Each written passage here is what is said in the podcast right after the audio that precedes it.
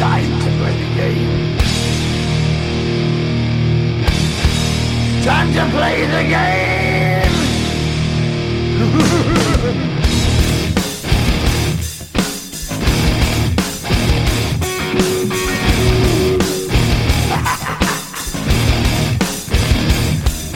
It's all about the game and how you play it. All about control. And if you can take it, all about your debt. And if you can pay it, it's all about pay. And who's gonna make it? I am the game. You don't wanna play me. I am control. No way you can shake me. I am heavy debt. No way you can pay me. I am the pain, and I know you can't take me. Look over your shoulder, ready to run like a Cleveland bitch from a smoking gun. I am the game, and I make the rules. So move on out, you can die like a fool. Trying to figure out what my move's gonna be. Come on over, sucker, why don't you ask me? Don't you forget there's a price you can pay. Cause I am the game and I want to play. TFA fam, what is up? What has happened? We're back again. This week we are going to be talking about the Senior Bowl just wrapped up last week, and we're going to do a little bit of Dino talk here this week, maybe some buys and sells. First, as always, we have Cody Kutzer rocking with me, and then we got Dbro joining us, fresh off his trip, his bender down at uh, the Senior Bowl. Um, the, the first question I do have to ask is how much alcohol was consumed, and rumors circulating that you drank the town dry. Can you confirm or deny? Um, I'm not gonna say that I did. Okay, never mind. I did. Uh, it was a good time, man. I mean, basically, when I'm trying to pull my best Deuce Staley, and the only time I leave the bar is to go to practice and go right back to the bar, you know, it's a good time. By the way, yes, that was that was Deuce Staley. Um, uh, last year's Senior Bowl. I never saw a night at Veets where Deuce was not also there, like toasting up, and I don't think I saw him outside of there, outside of practice. That sounds like a hell of a time. It is. It is. What? Hey, man. What happens in Vegas stays in Vegas. Same rules apply for Mobile. Just saying. Yeah. So, anyways, Dbro joins us from FantasyPros. He does excellent work over there. You can be sure to check out his work over at FantasyPros. Uh, you know, I mean, I wouldn't check out his DFS stuff because he's wrong a lot. You know, but, uh, oh my god! I thought you got all your uh your little jabs out last night after two hours of DFS talk, Kev. You saved a few. no, I mean Nah. you're you are on the other Never side. ending. Uh, this Super Bowl week, and you are on the Eagles side. So you can, as they say, get fucked. Is that what they say? Is that is that what they say? That's that is exactly what they say around these parts. Um, Around So- these parts. Oh god. All right. So before we get started, before before we get into the meat and potatoes of this thing, I do want to. We're, we're starting to do a little little question of the week. So I'm just gonna hit you cold with it. We're gonna do top five sports movies of all time. It doesn't have to be football. It has to be sports movies in general. What's your top five? Oh my lord, that's a good one. All right, number five has to be Major League. That has to go into the Yes. top five. Okay. Um ugh. number four, Rookie of the Year. Um, has to also be in there. Number three, the program. If anybody has not seen the program, you're missing out. It's absolute fantastic 80s college Heisman drama. It's it's it's absolutely beautiful. Um, number two, the replacements. Anytime that I can get some Keanu Reeves under center, I have to. And number one, oh golly, eh, this is um, damn it. Do I go with a classic or do I go with something newer? Like I'm in between two different things. Um, no, screw it. I'm gonna go. I know what I'm going with. Um, if I could just remember the freaking name of the movie. um, my- it, it escapes me right now. Um, shoot, Al Pacino is the head coach. Come on, Any guys. given Sunday?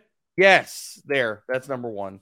I was in between that and Field of Dreams, but I was like, to be honest, if I've got to sit down and I got to, I got to pick one of those two movies to watch for the entire day without like ever stopping. I could do that with any given Sunday. I'd probably peter out around like the second time watching Field of Dreams.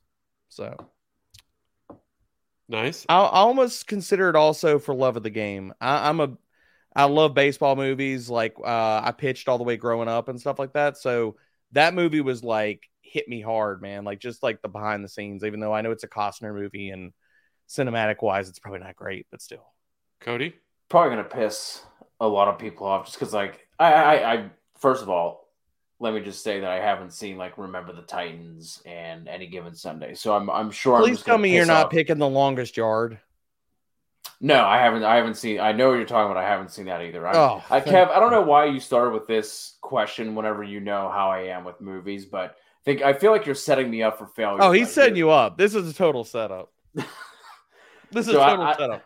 I don't know about. I'll just throw out five movies, not not necessarily ranked, but Major League has to be in there. Definitely. Major League is definitely one of them. Uh, Sandlot. Let's go with the Sandlot. Oh, good pull. Damn it! Now I feel like I need to put that in my top five. White Men Can't Jump. Okay, I feel it. Happy Gilmore. Can we go with Happy Gilmore? Nice. Yes, that crosses over. Yeah. Little Giants. Oh, damn, man. That's a good top five. I kind of feel There we go. I'm a little bit jealous right now. Like Sandlot and Little Giants are freaking classics, dude. Like they age well. Like there's there's no way you can't watch that. I don't know another ten or fifteen years from now and be like, wait a minute. Besides like what type of cell phone they're using, you're like, oh, this is cool. Yeah. That is that that is a Little Giants is an excellent. That Bubba is Ruski. Such Bubba a- Ruski. Such a there's so many quotable, annexation of Puerto Rico. I still remember the the scene out of that movie when he when they went and they they found the quarterback. I forget what his name in the movie was, but he was chucking like toilet paper rolls down the damn aisle in the grocery store. I was like, that's really cool, man. I'm gonna go chuck some toilet paper rolls down an aisle. Yeah. So mine uh is Sandlot, which uh excellent. Very good, very good. And then I have Coach Carter. That's a good one, too. Ooh, that's a good. That was on last night. I actually caught the end of that. Then I have Major one. League. Major League has to be in there. Has to. Are you saying Jesus Christ can't hit a curveball? I was literally just gonna say that. I use the I use the Eddie uh or the Wesley Snipes gif when he or um the, the film clip when he gets every training camp year when we're thinking some guy's gonna get cut. I use that I use that film clip when his bed gets put outside and then he's like, Oh shit, I've already been cut. And then he just takes off running. yeah, that is uh, Or I, it's it's so good. One So and good. two are, are are both really good. Yes. Um, agreed. and then I have Remember the Titans. You have to have. I mean, Yeah, it's, it's that's a good call. iconic. And then going a little off the off the beaten path. Draft Day. I don't know why. I just love that movie. Oh, dude, it's a guilty pleasure for me too. Like people are like, I only watch it like when it's draft day, around draft day. I'm like, I kind of secretly watch it all the way throughout the year. Like, and I'm not. I don't. I mean, it is what it is, man. Um, especially after you realize that it's Chadwick in the movie, like uh, that just that seals it for me. Yeah, that Yeah. movie's a guilty pleasure. And I went David Goddamn Putney. Just, Pan, you pancaking, eating. I just think it's really Kevin Costner. I mean, he he is such a, uh terrific actor. So, Yep. gotta love him. So, anyways, well, some good lists. Some good lists. Mine was clearly superior, but uh, the other the other ones were not bad. That's you. Yeah, yeah, always. Uh, so let's just go ahead and let's get right into the Senior Bowl. Okay, I felt like at least with with the Senior Bowl, I don't think there was as much hype around some of these guys as like Mhm. heading into it that we normally get. But I feel like we came away with. Uh, it feels like the biggest standout. Or let me ask you this: You were there. Uh, who was the biggest standout? while you were there, and why is it Ty Spears? I mean, it's really if you were looking at the two guys that probably put up the most headlines um, throughout the week, it was either Tank Dell or Tyjae Spears. And honestly, like I, I said this on the podcast that Thor and I did for FantasyPros uh, that you could still listen to on the Dynasty feed right now. Uh, through our top ten takeaways, Tyjae Spears was one of the biggest risers. You you could easily make a case that he made himself the most money out of any player at the Senior Bowl. The fact that this guy on Tulane's website was listed between 190 and 194 over the last two seasons. How many times, guys, do we come out and we actually see a running back come out to be heavier than what we thought? It's never like that. They're always lighter, they're shorter, they're slower, whatever. You never see a guy come out and like, well, damn it. Like his comps, when when I walked into the week for Tyjae Spears, my comp for him was Kenjon Barner. Because he was freaking 190, 194.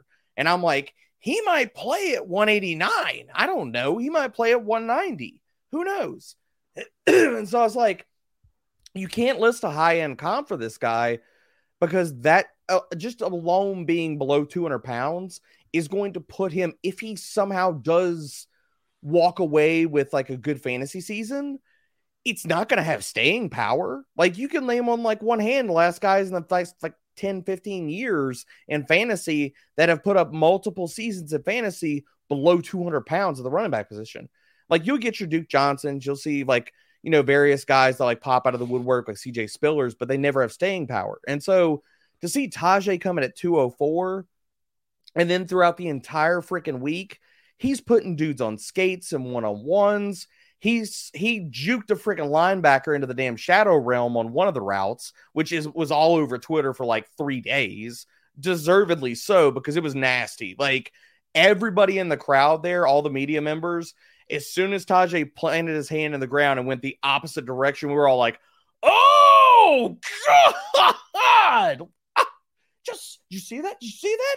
It was awesome. So yeah, I think that he he probably made himself the most money. But if it's not him, I think it's Tank Dell. Um, but Tank Dell, you can't put him as the biggest winner of the week because the concerns are still there. Like again, if he hits, he'll be a massive outlier just because of his size. Like being in the 160s, you got like a short list of like you can count on one hand. It's like DeSean Jackson and Marquise Brown. And if he's not one of those dudes, two dudes, that he's probably not going to be very good at the NFL, like from a fantasy perspective. I mean, I, I guess with, with, Spears, I guess you know, outside of the the the size concerns, like I mean, he I mean he balled out. Like, yes, it was Tulane, but he oh, yeah, still dude. played against some really uh, you know really good Power Five schools. Obviously, in the Cotton Bowl, he absolutely annihilated USC. Yeah. 17 carries, 205 yards, four touchdowns. But even I mean, if you look at some of his advanced stuff, he was fifth in yards after contact per attempt. Yep. He was 20th in missed tackles forced and 28th in yards per route run. So I mean, there's a lot to like here with this profile, and then the fact that he comes in you know, at his size, like uh, at his size, like I mean, I think maybe he could have some sort of like an Aaron Jones type of you know uh, production profile at the next level, depending on his draft count. But even even Aaron Jones was in a heavy draft. I know. mean, my comp for him, Kev, was Michael Carter with with the jetpack. Like he's Michael Carter with more raw speed. Um, to your point about the deeper metrics, when you're standing there with a career 4.54 yards after contact mark and you have a breakaway run rate for your collegiate career that's at 48.9%, like those are those are damn good numbers. You usually don't even see guys hit that maybe in one season for those two marks, much less that's his career marks. So, yeah, he could freaking play.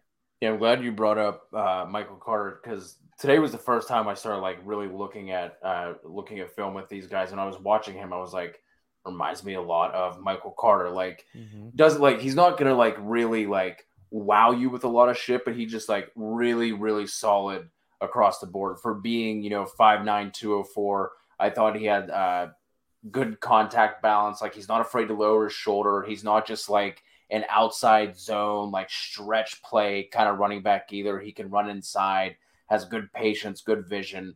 Um, I don't think he has like fantastic breakaway speed, but like he has really good bursts and he can get to that high gear quickly. Mm-hmm. I think one of the things, and, and, this is why I think it's so pivotal to go to these events, like to go to Senior Bowl and being there for the second year in a row, is like the the kind of things that you pick up by actually being there. It's like last year throughout the process, I was immensely high and nobody was freaking moving me off the mark about Christian Watson. When I left Senior Bowl, I was like, this freaking dude did not lose a one on one in the entire damn week. He was awesome. Like he put his stamp on it, Ed. He was the freaking dude, and you need to come through him. Now, in this one, I, I could say that you could have said a lot of the things like about Tyjae Spears, but the thing that I walked away from it and I was like, I was glad I was there because on film, he looks like he's more, got a leaner, more narrow build. That guy that I saw at Senior Bowl did not match up with the film in the in the sense that his legs are freaking stacked, dude. Like he is not like got like toothpicks for legs. He isn't one of these running backs that you look out there and you're like, Dear God, like he looks like one of the freaking wide receivers. Like, what are we doing here? Tyjae Spears, I walked past him and I thought he was either like one of the cornerbacks or one of the safeties. He turns around and I was like, oh crap, that's Tyjae Spears. Good Lord. He's got calves for days. Like, this might be as big as my damn thighs. So it's good to see Vern, a guy that you're like, okay, he crests the 200 pound mark. He's not 215. He's not 210. He's probably going to play at it. And he actually told Thor Nystrom um, at the media breakfast that he bulked up for this so he can weigh in and show teams that he can carry more weight and still be explosive. But that at in the bowl games he was playing at 197. So for us, he checks the box. Maybe he gets to a better strength program and he's playing above 200 consistently. But what I wanted to see was this dude's freaking built. So maybe he does add a little bit more br- tackle breaking ability than maybe some of the things we even saw at Tulane at the next level. And I, I know there was a, another uh, running back that you came away high on, um, Ooh, Evan Hull, mm-hmm. uh, that, that you really like. Came in at 5'10, 214 out of Northwestern. Um, you know, I, I think his numbers, I think, eh, you know, maybe, but my question with him is like, do you think he's more of just like a third down back? Because, I mean, in terms of just his raw efficiency numbers, 160 yard, 160th in yards after contact per attempt. He was 34th and missed tackles fourth, but he was top five in yards per out run um, mm-hmm. per PFF. So, uh, how do you view him? What did you and, and did he impress you at uh, you know at, at Senior Bowl?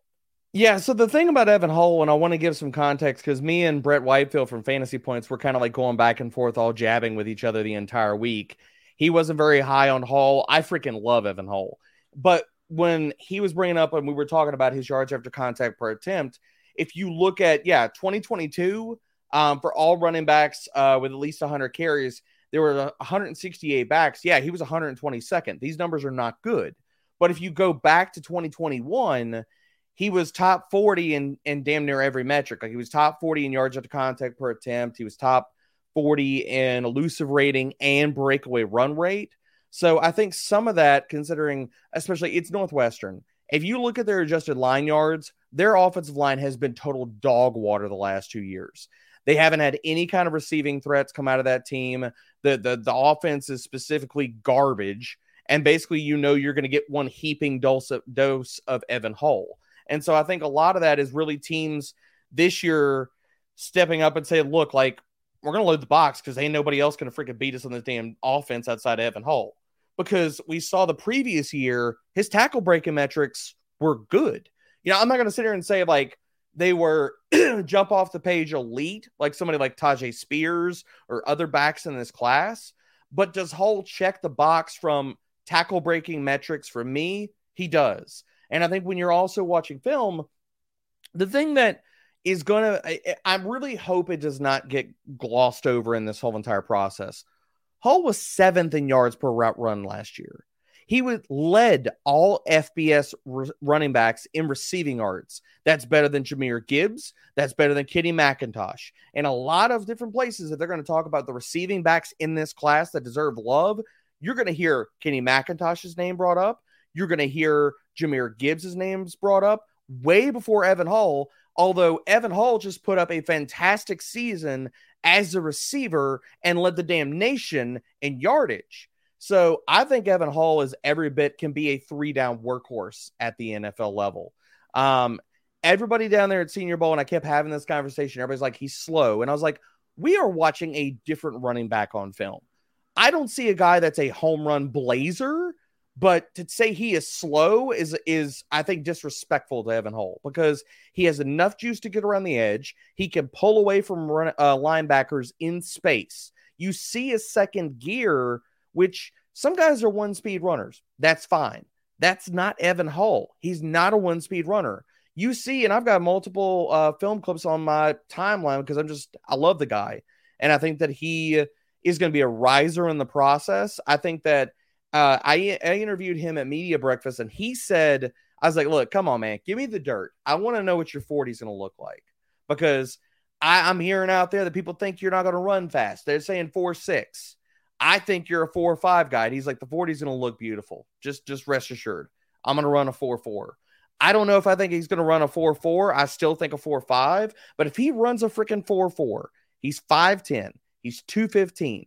He's the size of a workhorse. He's proven it two years in a row that he could be a workhorse at Northwestern. If this guy had gone to a freaking SEC school, more people would be talking about Evan Hull, and they're not. He sounds like Shane Vereen. What he sounds like. Uh, if Shane Vereen was bigger and actually good at running the football, sure. Evan, Evan Hull, the thing about it is when you turn on the tape, his lateral agility and his footwork is awesome. Like he is one of these guys that, like, for his size, you're like, holy shit, he can make somebody miss in a phone booth. Um, and I think one thing, if people want to go to Twitter and check out something that that if you're putting two two guys right next to each other, Ray Garvin, so Ray GQ out on Twitter, took a great video of footwork drills between Evan Hull and Chase Brown. Chase Brown, a lot of people are out there and they're like, he's fast. That's how he wins. He's gonna be he's gonna test super fast. If you look at that drill, I could make you a really good conversation that Evan Hull looks every bit as fast as Chase Brown in that video, if not faster with his footwork. Everything you were saying about Evan Hull just reminded me of a lot of what we heard about Justin Jackson also coming out of Northwestern in terms of no other playmakers stacking the box. You know, Justin mm-hmm. Jackson was what a thousand yard rusher every single Dude, year. Jackson's at, a baller. He just he's never been able to stay freaking healthy. This reminds me a lot, and it's funny, Kev. You well mentioned because I was like, what like what did he run? He ran a four five two, and on Player Profiler, Shane Vereen. it's, it's well, the other part about it is Justin Jackson. How much does he weigh? He was in the one nineties. He was one ninety. Yeah, one ninety three. Yeah, he was in the 190s. That's where we're looking at about a 20 pound weight difference right. in those two guys and Evan Hull. And I mean, I, I just I like the guy, man. I think that once he tests well at the combine, I think that more people are going to talk about him. Um, and I think that he's going to be a riser. And I'm not saying that he's going to get into the freaking second round, but I think that if he tests well at the combine, he has a good pro day and builds off of because he even played well in the freaking Senior Bowl, man. He re- he led all rushers in rushing yards. He broke off two or three really good runs.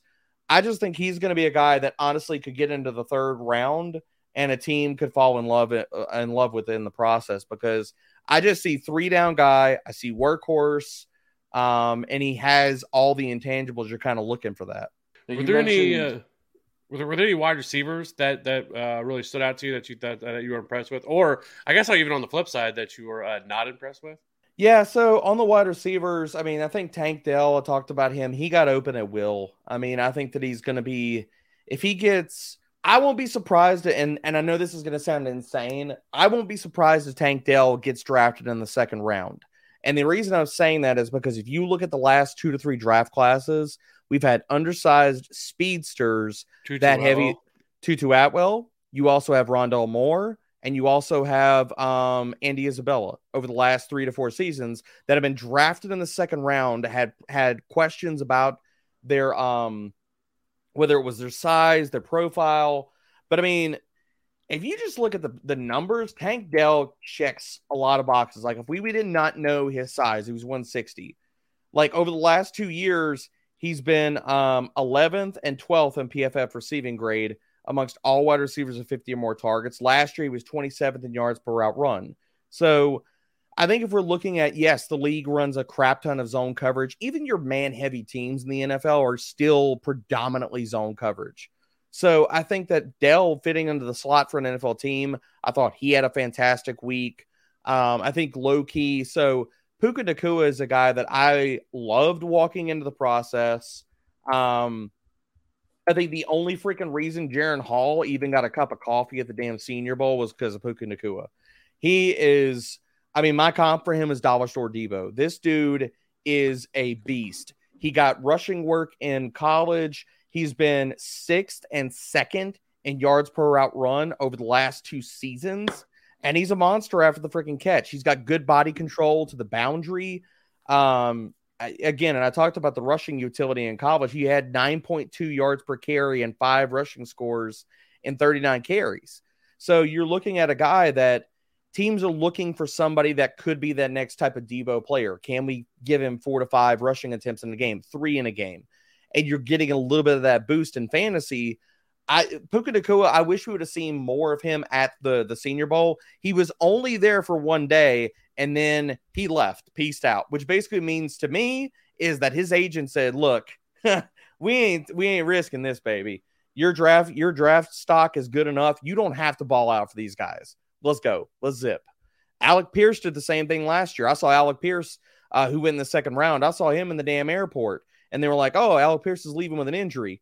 I saw Alec Pierce leaving the airport. Uh, looked like he was walking just fine, but he was listed with a foot injury. So you know, have it what you will. But I think Puka Nacua had a good uh, a week for while he was there. He showed good short area agility. What I wanted to see out of him was fluidity on routes where he had to break down and break back to the ball. So comebacks and curls, he flashed that. He showed that to me in limited reps on one day of practice. Um, but the other guys that you could say were definite winners um, from the week were Jayden Reed, who honestly entering the process, I looked at him as more of like a Z receiver, uh, field stretcher guy, had some punt return, return utility in college. Um, he showed out well. I thought he showed more nuance to his routes than I gave him credit based off of his his collegiate film. Um, I'm just going down the list of guys that I wrote up in my primer to see. I want to make sure I'm not listening missing anybody that that deserves some love here. Um, Dontayvion Wicks also flashed a little bit. Um, I think his route running stood out to me because again, I I comped him to Leonard Hankerson. Like he's just a guy with immediate acceleration. He was used a ton on um, deep routes uh, in college in 2021. His aDOT was eighth amongst all receivers with 50 or more targets. And then they moved him down in the next season and made him a short area guy. And you saw a lot of his numbers dip. So I'm curious what role he's going to have at the NFL, but I think he had a really good week.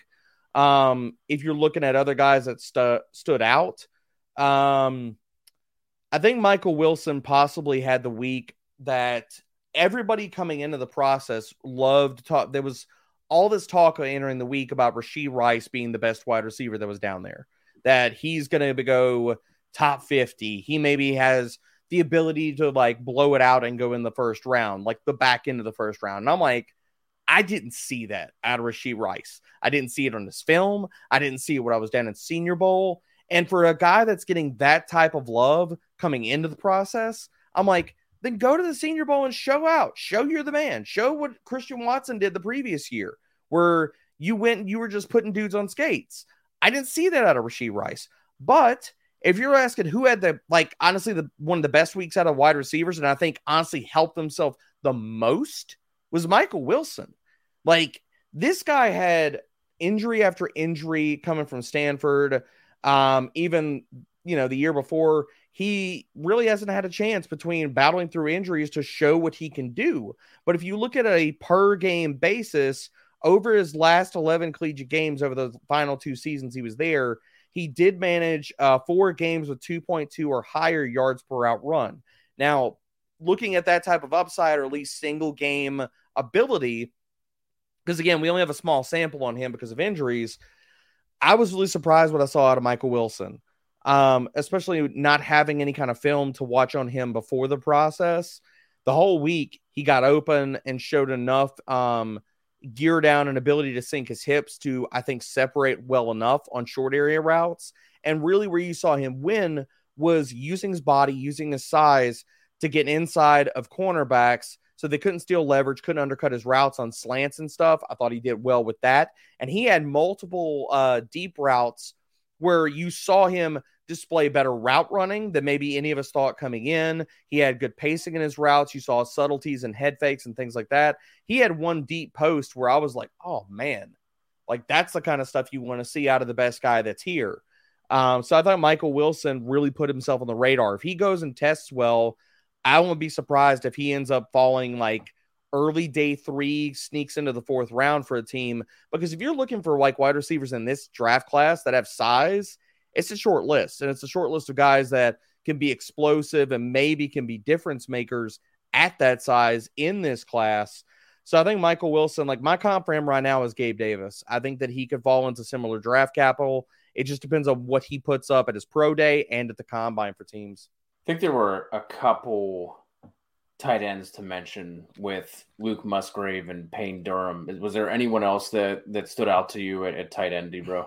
No, I mean to be honest, Cody, um, this I, I said it the whole week. I was like, Musgrave's got a lot of raw talent and intangibles maybe you look for as a raw prospect, but what I saw out of him was just inconsistency for days, man. He'd have a really good day of practice. The next day, he looks like crap on his blocks. Um, he's dropping pass after pass. So he's a guy that I think like consensus is going to be higher than me. Uh, you know, entering the process, I'll probably have to go revisit him and just play the whole like, what the hell am I missing here kind of game. But I, I so I'm definitely not as high on Luke Musgrave as a lot of people.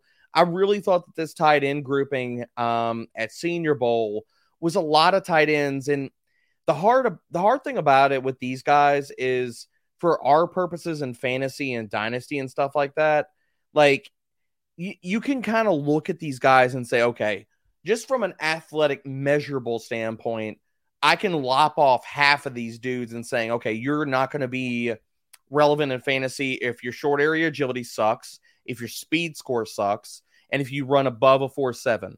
Basically, the the the the list of fantasy relevant tight ends that have run above a four seven over the last 10 to 15 years, it's like Kyle Rudolph and if Isaiah Likely pans out. And that's basically it. Like you have to like check those box boxes from the tight end position from an athletic standpoint. And yeah, I mean, I think Luke Musgrave does check those boxes. I didn't see a ton out of him. Like I think that he has enough athleticism to stretch the seam. I don't think there's anything special as a blocker. So I think you're looking at a guy that I think, especially coming in in his rookie season, is going to have to honestly maybe plays a part time role. I think that he could have that type of slow transition we're talking about for tight ends going to the NFL, where it's like if he hits, it's not going to be probably year one, maybe not year two, maybe year three. He has like you know a, a fantastic season, but a guy again that I think I'm going to be a little bit lower than consensus on. Payne Durham had some um, good days, like towards the end of it, um, in red zone drills, using his size, posting up, really solid hands. But outside of those two guys, I mean, like, there's just not a lot of guys that like I think are going to be fantasy producers. Watching them on film, looking at their metrics, like I mean, it's hard to get excited about a guy like Josh Whyle, who was there out of Cincinnati. Uh, his yards per route run over the last two years have been 83rd, 37th. You look at Davis Allen, uh, he was used 43% of the slot from the slot in college, but he was 32nd in yards per route run, and the list goes on and on. Um, one guy that I was at Thor is not really high on this tight end. I like his athletics, but – I think he's we're going to see similar. Maybe he tests okay, um, but he's probably not going to be a ton as a receiver in the NFL. Will Mallory put up good uh, receiving numbers in college at Miami. Um, 12th in PFF receiving gates or grade uh, seventh in YAC uh, in 2022. But again, I, I think he's a god awful blocker. I think if he hits, it's going to be some type of, you know, is he going to be a big slot Mike Gesicki type for a guy that I mean, he was 40, 46 to 40, or sorry, 46 to 53% in the slot uh, in his in 2020 to 2021. So overall, no, the tight end grouping for me, I mean, outside of maybe Musgrave, it just kind of sucked. It's a lot of guys that are going to play in 12 personnel, probably carve out like the way I kept describing them down there, Cody, was like it's probably a group of guys that are going to have productive NFL careers, five, seven, eight years, maybe longer but I don't see them as being anything more than like 12 personnel, tight end two, tight end threes on the NFL depth charts. And I guess, I mean, I I don't really think there was a whole, I mean, there was really a whole lot of talk about quarterbacks. I mean, I think no. the biggest disappointment was, well, it's good that we got that out of the way. Uh, what are your guys' thoughts about Will Levis? The the fact that he, you know, didn't do the Senior Bowl, kind of dodged it. Um, it, it, seems to be, you know, kind of what he's been doing, but he still seems like he's kind of a locked in top five, top 10 pick. Like, do you think it was a mistake for him to avoid the Senior Bowl, or do you think that it was smart? So I could tell you the buzz down there at Senior Bowl, um, amongst like scouts and various people, uh, you know, with boots on the ground, that NFL teams were pissed off that Will Levis was not there. They were mad that he didn't go there and show out. Um, they can be mad all they want to, but if I was Will Levis, there's no way in hell I would have done that. If I was Will Levis's agent, I would have said, "Shit, no, you're not going to Senior Bowl." And the thing about it is, is that if Will Levis was in an area where, like, say, Anthony Richardson, who's getting he he's being talked about all over the board. Maybe he goes top five, maybe he goes top 10, maybe he falls out of the freaking first round. If I was Will Levis in that type of value perspective where I might go where Jalen Hurts went, I might who knows, man. I mean, I might fall even further in the draft if I crap my pants at my pro day. I don't know.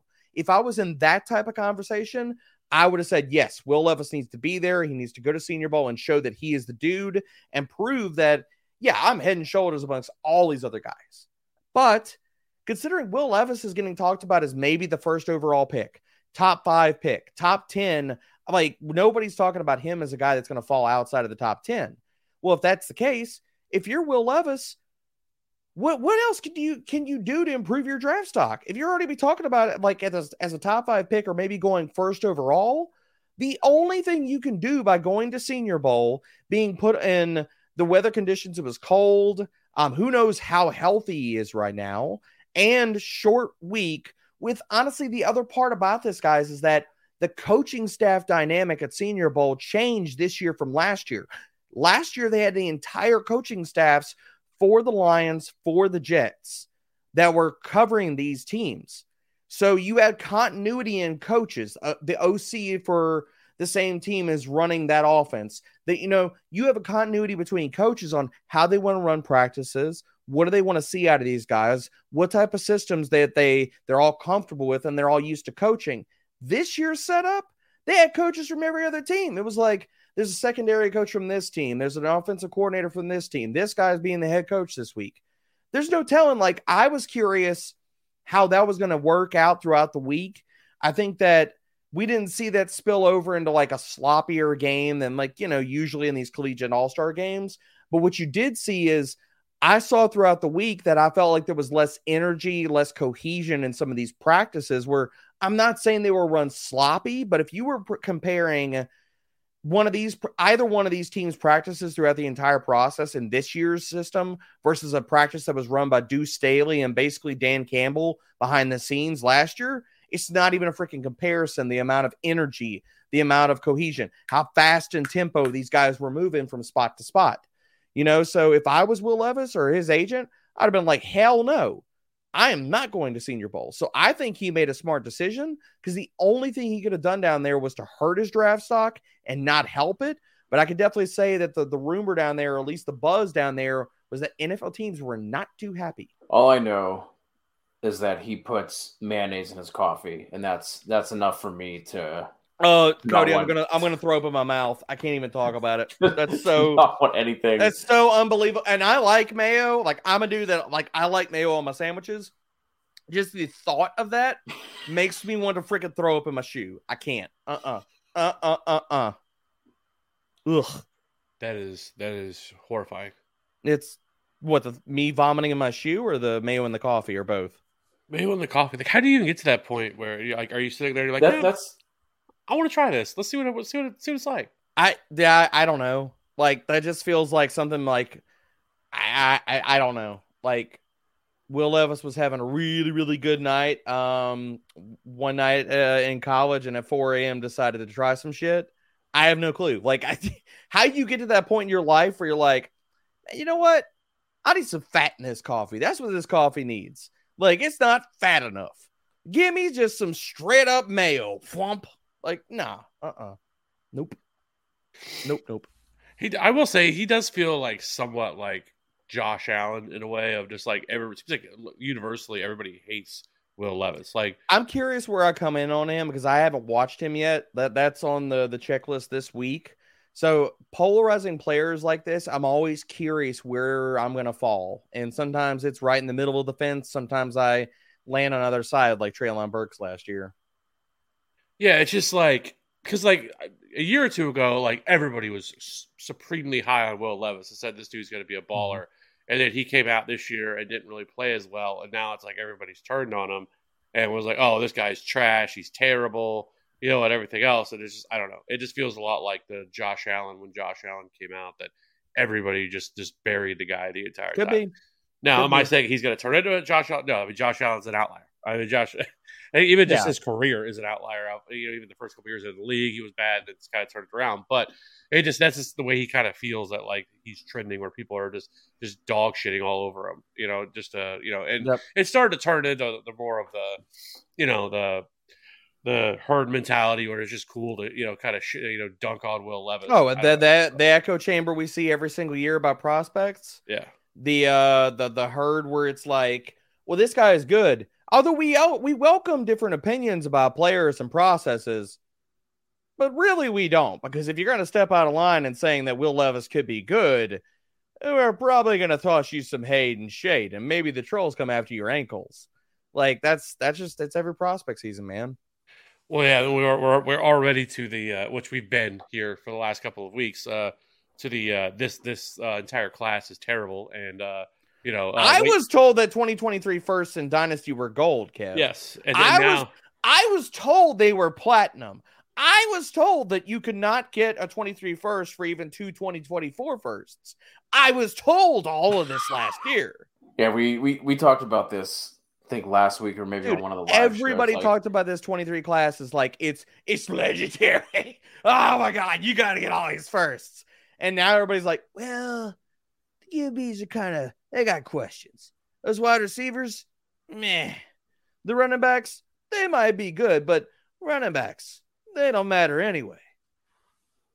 happens every year. No, next year, man. I swear mm-hmm. to God, did you see next year's class yet? that's that's where we're at. That's yes. those are the first you want. Those I mean- next year, 2024, it's gonna be sick.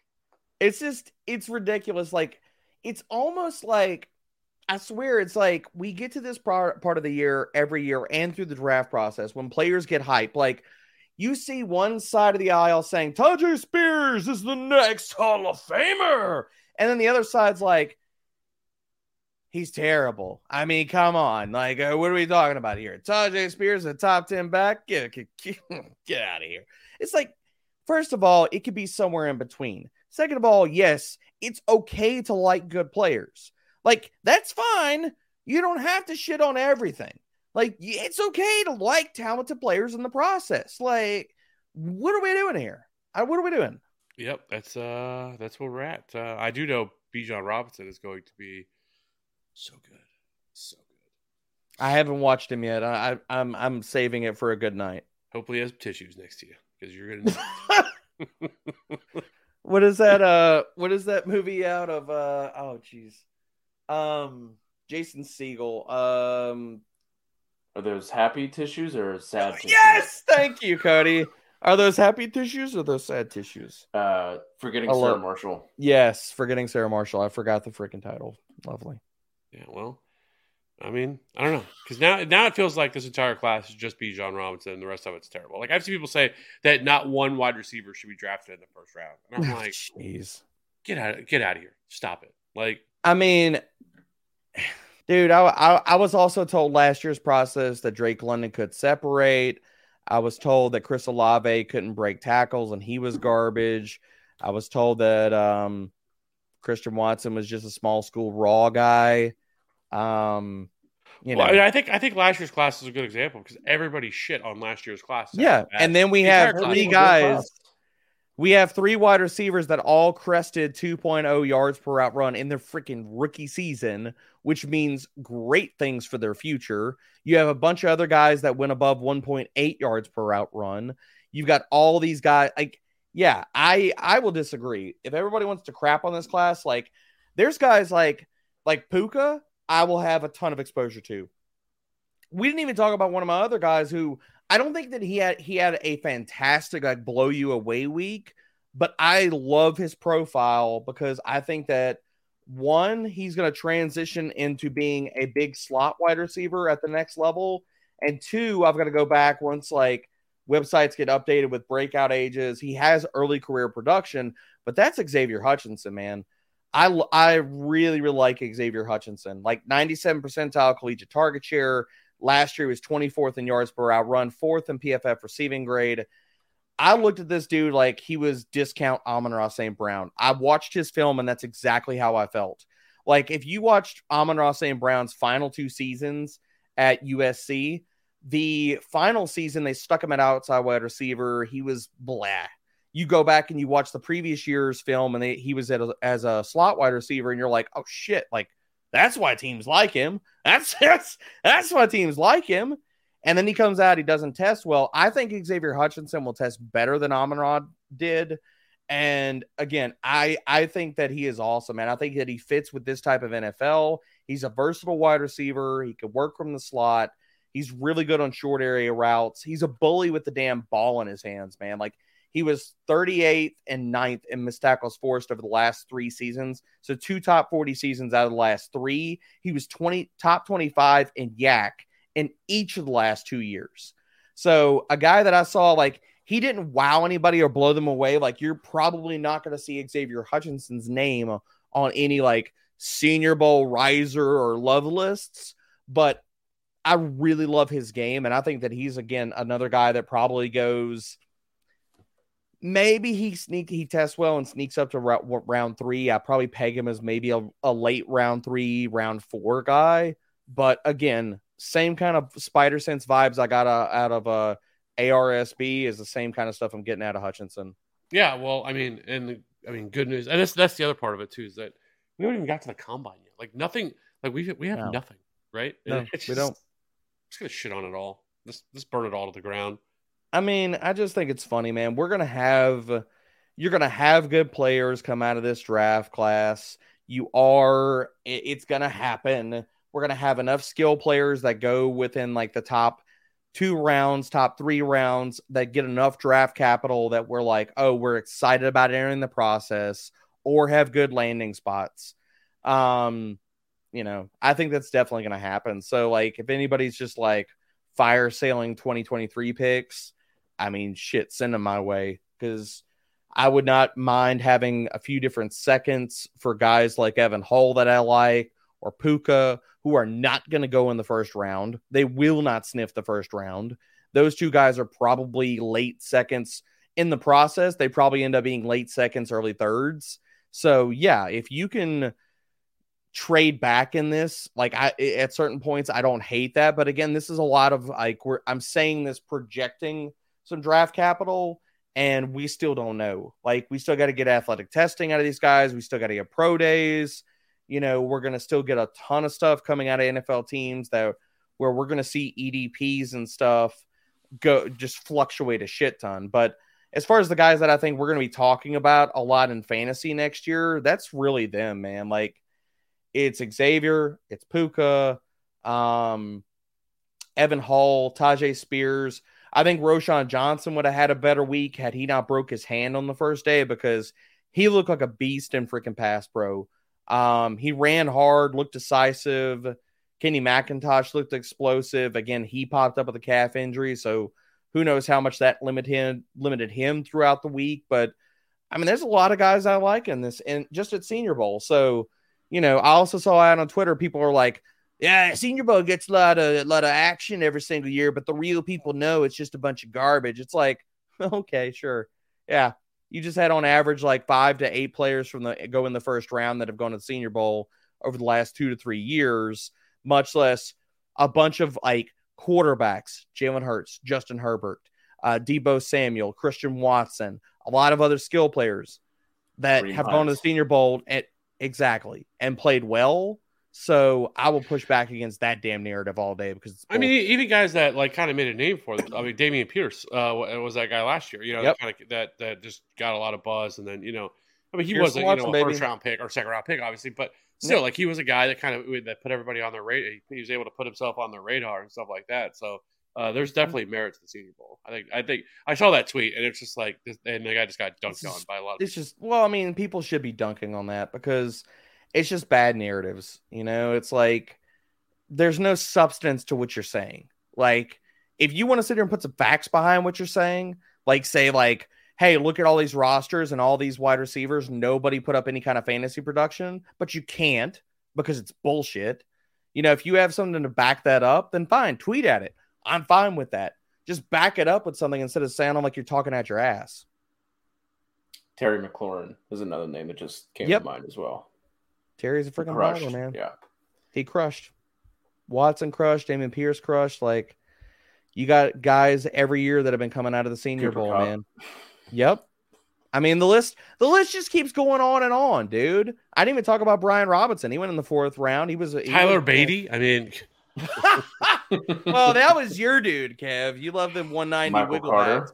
He he did like score. He did score a touchdown at the the last game week of the season. I do. I do. Uh, he he scored. Finally got in the end What zone. team? What, oh, that was for Denver. Not even the Yeah, team Den- that Denver- drafted him.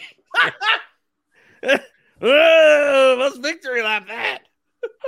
That's his Baltimore. before before before this goes completely awry and Kev just goes on a on a half hour talk about Badie and how he has a chance Badie, next year. a, ba- a Badie and- bender. yes. Everybody in your crew identifies as either Big Mac Burger, McNuggets, or McCrispy Sandwich. But you're the filet fish Sandwich all day. That crispy fish, that savory tartar sauce, that melty cheese, that pillowy bun. Yeah, you get it. Every time. And if you love the filet of fish, right now you can catch two of the classics you love for just $6. Limited time only. Price and participation may vary. Cannot be combined with any other offer. Single item at regular price. Ba-da-ba-ba-ba. Let's throw out some uh, some dynasty buys and sells to wrap up the show. Kev, since you are the dynasty guy, you are you are the you are the one who who's who's all about that dynasty life. Why don't you lead us off? Dynasty so much. I do. I I mean I love Dynasty. Like it's like I if I could play any any format, Dynasty is it. You know, Dynasty. So if you is- could play, if I told you you had to play Dynasty for the rest of your life and you could not play DFS anymore, Kev, you'd be all in it. You'd be like, "Oh hell yeah, man! Pack like my a pig in shit, man. Like a pig in shit. You know. I just I just love them draft picks, man. I love them picks. I just love you getting picks, and I'm Okay, I'm, I'm always be building. I mean, you know, you gotta you, you gotta go for that youth, baby. You can't do you can't do the sneed, man. You gotta say, "I love them picks." Yeah, I do. I, I, I I'm a stand for picks, man. You know, I don't care about winning. I'm just always You you gotta you gotta trade know. out of this class, Kev. You gotta get your twenty twenty four Eventually, picks eventually, now. you know, I'm gonna be done with this rebuild. But I've been doing it now for ten years. But you Hey, know. I'm, I'm still working it. Still working this rebuild. So, all right. Anyways, my uh, my is Cam Akers, uh, the guy I wanted, one of the guys I want to talk Oh. about. Uh, you know, I'm not I'm not jumping off the Cam Akers bandwagon. I'm here. I'm staying on it. He's still young. Uh, you know, coming off that you know that uh, horrific injury he came off of, and what a narrative for him last year. Went from the the lowest of lows. Looked like he was going to get cut. He was going to get traded, and then at you know Sean McVay does Sean McVay things, and then Darrell Henderson is actually the one who gets cut, and then it's it's it's Wow. Cam Akers who all of a sudden out of the second half of the season balls out over the over the week uh, from week 13 on he was the RB four over that span and so to see it. you know things you love to see you know sometimes you gotta you know maintain. You gotta you gotta keep going on. You gotta hold on because some of these guys are able to turn it around. And so Cam Akers I, I think really impressed me. He's still young. He's only uh what 23 about to be 24 years old. So there, there, there's still the youth there with Cam Akers. And I honestly don't know if they even bring anybody else in. You know, maybe they draft somebody, maybe they, they bring another guy in, but Sean McVay is returning to this offense, so that, that is good news for him. And I think he could be the workhorse for this uh, for this offense right now. And I don't think it's going to take a ton to acquire Cam Akers. So I like Cam Akers. I think he's a pretty solid buy right now on keep trade cut. He is wide or he is RB twenty three right now, RB twenty four off the board, and I think that is a little bit too low. So I like the value you're able to get for him. I love Cam Akers, man. And I kept putting out all these like Cam Akers PSA tweets, and people are like, ah, man, he's just not that good. Like, he looks like crap. And I'm like, do you realize over the last half of the like the back half of the season, so weeks 14 through 18, you're looking at Cam Akers, and he was where's he at? 28th in yards after contact per attempt. He was fifth in uh missed tackles forced. And oh, let's just slide over here for a second. He was also, oh my stars, 10th in PFF elusive rating. Those are all sound like just like he's just washed up shit. Like he's terrible, man. Terrible, terrible, terrible. Cam Akers is terrible. We need to just put him out in a pasture somewhere. No, man. He is a running back that came off of a horrific, nearly career, a career, we'll put it, not a career render, a career altering type of injury. And what we saw was the team was like pulling some BS, using Darrell Henderson, doing a lot of dumb stuff. And Sean McVay, even towards the end of the year, whenever they were leaning on Cam Akers, he said in interviews like, yeah, you know what? There's some things we should have done different with the backfield, i.e., we should have just let Cam Akers be Cam Akers. And so for everybody that wanted to give the guy a hate coming off an Achilles and then his playing time was up and down. There's so much stuff that happens in NFL locker rooms that we don't get privy to. Like maybe he wasn't 100% coming into the year. We don't freaking know. Anybody that tells you outside in the fantasy industry that they know, they're full of shit. So we don't know all these different things that go on and where guys are at in being 100% or not. Just because you're not on the injury report doesn't mean a damn thing. And it sure as hell doesn't tell you that is he back to bring being pre-injury Cam Akers, as opposed to down the stretch. We saw the team lean on him as their do-it-all workhorse running back, and his efficiency metrics were fantastic. Like I think that the thing about Cam Akers is that I'm not saying that you have to be a rebuilding team. I think that he honestly could fit whatever build you you have for your team in dynasty right now. If you have a rebuild, if you're able to get him for less than he's worth, okay, you're able to sit here and send a high, let's say a, a mid 23 second, and you get Cam Akers, which I don't think is insane. Some people might say like, oh, that's low, like that's not enough to get Cam Akers. Is it? Because I don't know anybody out there. that's like really telling you outside of like us talking about this on the show right now that's saying go get Cam Akers because they've been burned. The narrative is different. Like there's a lot of people that'll say, look, after 2023, he's going to be a free agent. I want to get out. I want to get out before the stock falls. But if I can get Cam Akers as even as a rebuild team, and you can either side it one of two ways. Yes, he's young as I'll get out, so maybe he lands on another team and they pay him well, or the Rams re-sign him. Or I can get him for say a second, and in mid-season when he's the workhorse, I can get a 2024 first out of the damn deal and maybe a first and some change, like a first and a third. That type of equity gain is a freaking win all day, every day. So, like, whether you're a competing team and you want to go get Cam Akers and say, look, he's a free agent after this year. All I care about is this year. I can go acquire him for what I think is is equitable. And I think Cam Akers, you get him for like a high first in 2023. You might be able to get him for like a 24 second and a third. You might, depending. And if that's the case, shit, yeah, man. Like I want all the Cam Akers I can get. I'm fine with it. And that's another one of those buys too. That like if someone has Cam Akers, they could look at that as like, oh, I'm I'm selling high and I'm getting out from under it because Yeah, there's they're no way that he plays as well as he did down you know mm-hmm. the end of the stretch. So that might get it. That might get it done. Yeah, I mean, I think that you're looking at some type of like second, and if your order is already in some like more casual leagues, you can get away with sometimes like just offering the the 23 second, and maybe it's a late second, and somebody like snap, you know, accepts it or something like that, and after the fact, they're like, oh shit, it's a late second or whatever. But some people might just take a second because it's a second, you know. So Yeah. I'm gonna throw out a name here that I genuinely couldn't believe my eyes when I pulled up the old DLF ADP mm-hmm. for Okay. for January. Genuinely could not believe this. Javonte Williams is going off the board as RB 16. Right. wow, okay, jeez, What the fuck? We're talking about someone who who people Wow. were talking about as potentially the dynasty RB one last year. Like and, and like the very worst, he was like what, like RB five, maybe. I just I just pulled this up too. At this time last year, Javonte Williams was being drafted at the end of the first. His ADP was eleven point six seven. so he's like year, what RB three, RB five, something like that, Cody. uh, I yeah, it doesn't show me what uh positionally where where he was going. In the first round, he would have been probably RB Right. three, only Like, no worse than RB5. Yeah, no worse. yeah, than no worse than RB five. Sorry, I mean to cut you off. No, no, you're good. Now, like I said, RB sixteen, his ADP is forty three point six seven. Damn. So like I, I don't know what his trade value would be. Like this is one that feels like the like the trade value and like the ADP doesn't necessarily like match up because I can't mm-hmm. imagine anyone is trading him for like fourth round startup value.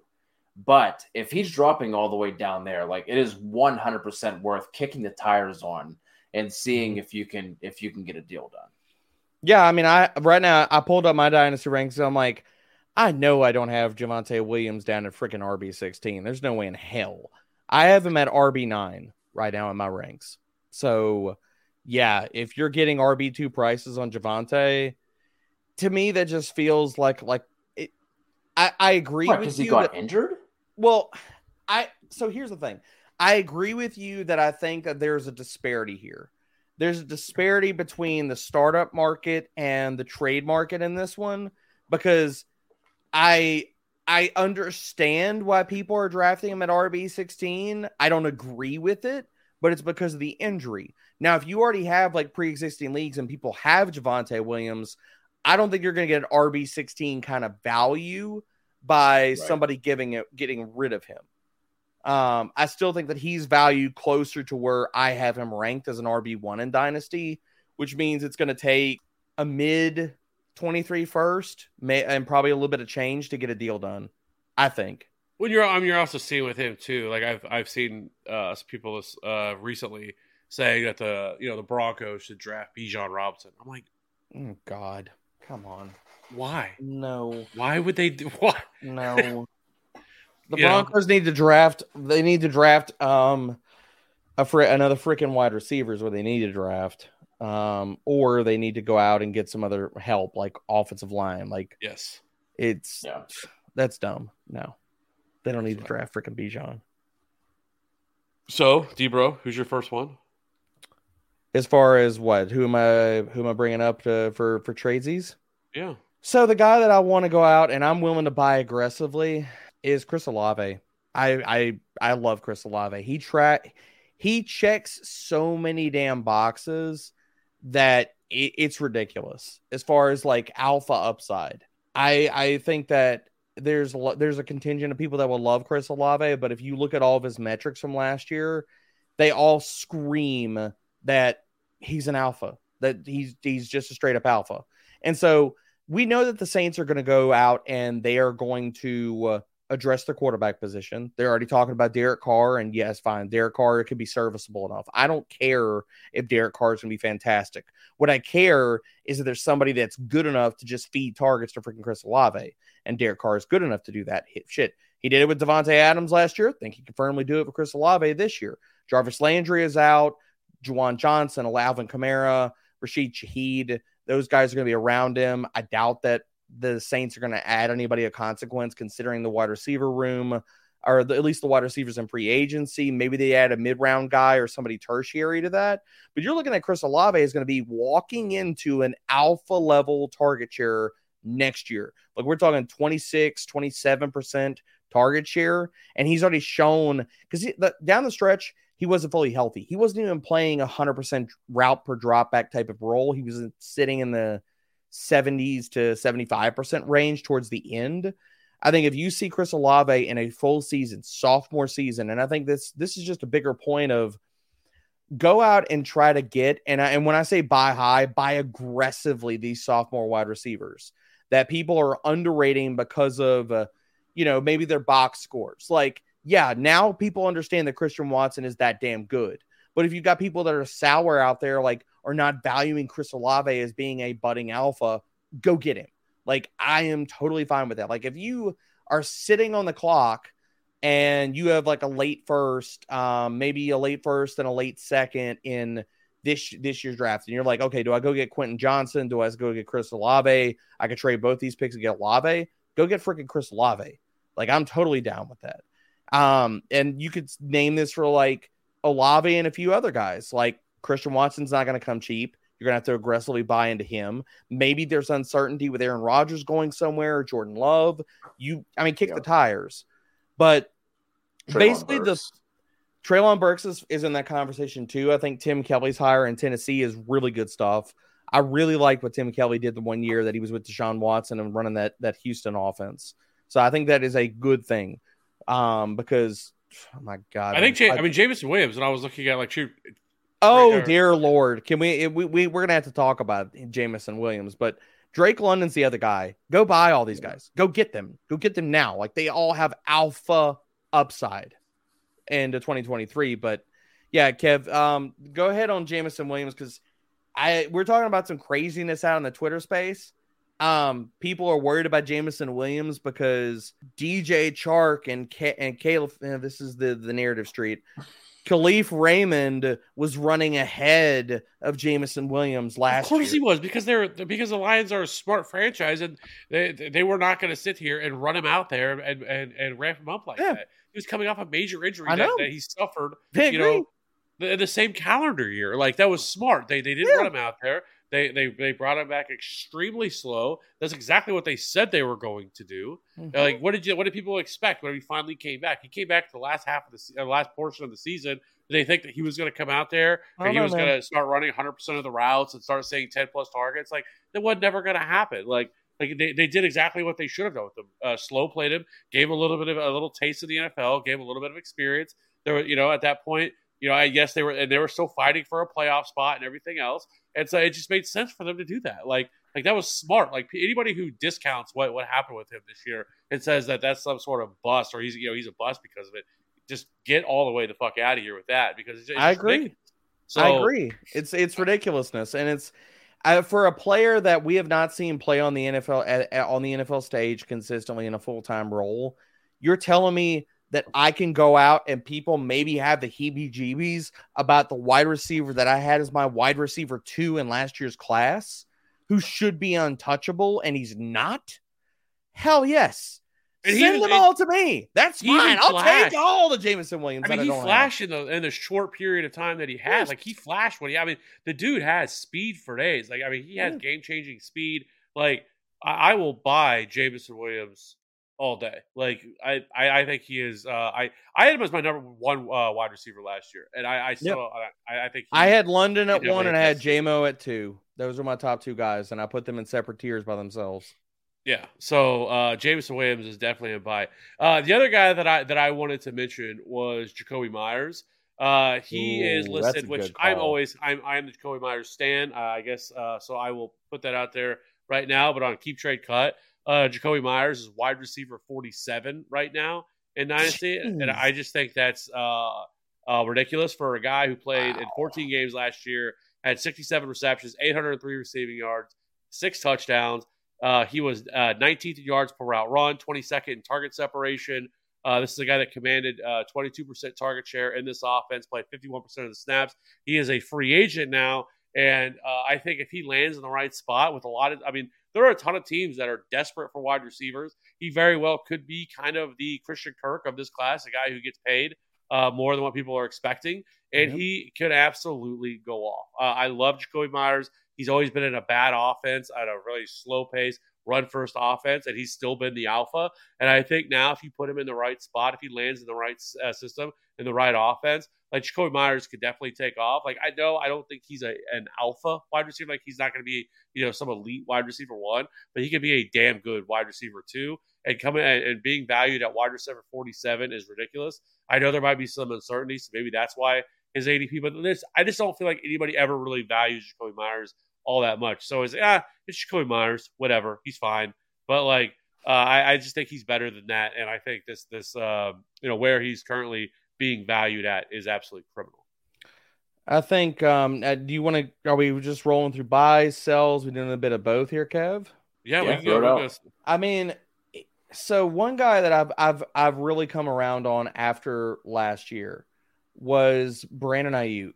And I have been trading for Brandon Aiyuk after kind of fading him just because of the context of the offense for the 49ers of the past few seasons. But we're I mean, Brandon Aiyuk had a really good season this year. He's wide receiver 23 in fantasy. He's 19th in PFF receiving grade, 27 yards per route run. And the biggest thing that I want I want people to walk away with this, he had he was eighth in open rate. Basically, when he was open on his routes, how often that was happening. That was tied with freaking Davante Adams. Like, I don't think we've seen the ceiling out of what Brandon Aiyuk can be at the NFL level. Like, he has that type of number one, could ascend to being a wide receiver one in dynasty type of talent.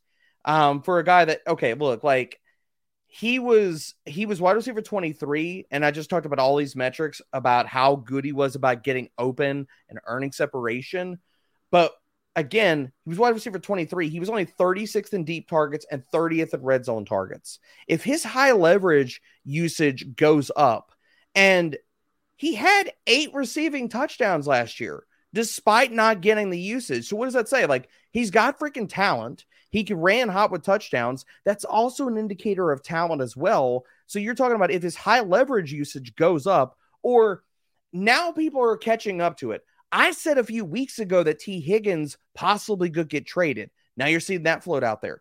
I think Brandon Aiyuk, if he doesn't stay with the 49ers or if they're in a, in a money crunch coming up, he might not get re signed by the 49ers. If he moves on to somewhere else and he is their undisputed number one wide receiver at the age that he's at, you could be buying in on a player that we have not seen the ceiling on yet, is young, could get a, a second contract and be paid as an alpha wide receiver, and he's only 24 freaking years old.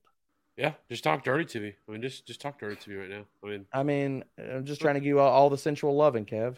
Cody, do you, do you have another buy, or do you want to? I actually had Aiyuk, so Oh well. Oh damn it! Sorry, Cody. It. No, that was, bad. No, that was, that was beautifully and eloquently spoken. So I have, I have nothing else to add. I think okay. So I'll toss in one more little tidbit. I am trying to get out of all of these fringy as shit running backs this year, and I am moving all of that for draft picks uh, or wide receivers right now. So, so you mean like Alvin Kamara, uh, I'm talking about like aging guys like Alvin, Alvin Kamara, Nick Nick Chubb. Uh, before the the drop off, I still think that he's got one to maybe two more years. People are not looking at that, but he's right near the age cliff. Um, and his efficiency dropped off just just a touch.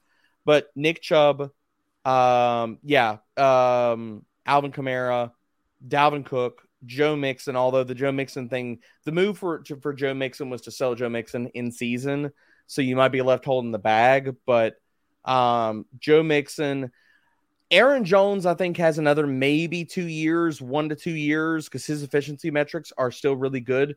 But all of those kind of like aging running backs, or the other guys like, and and I I, I love the guy, um, but I have to say it because of the draft capital.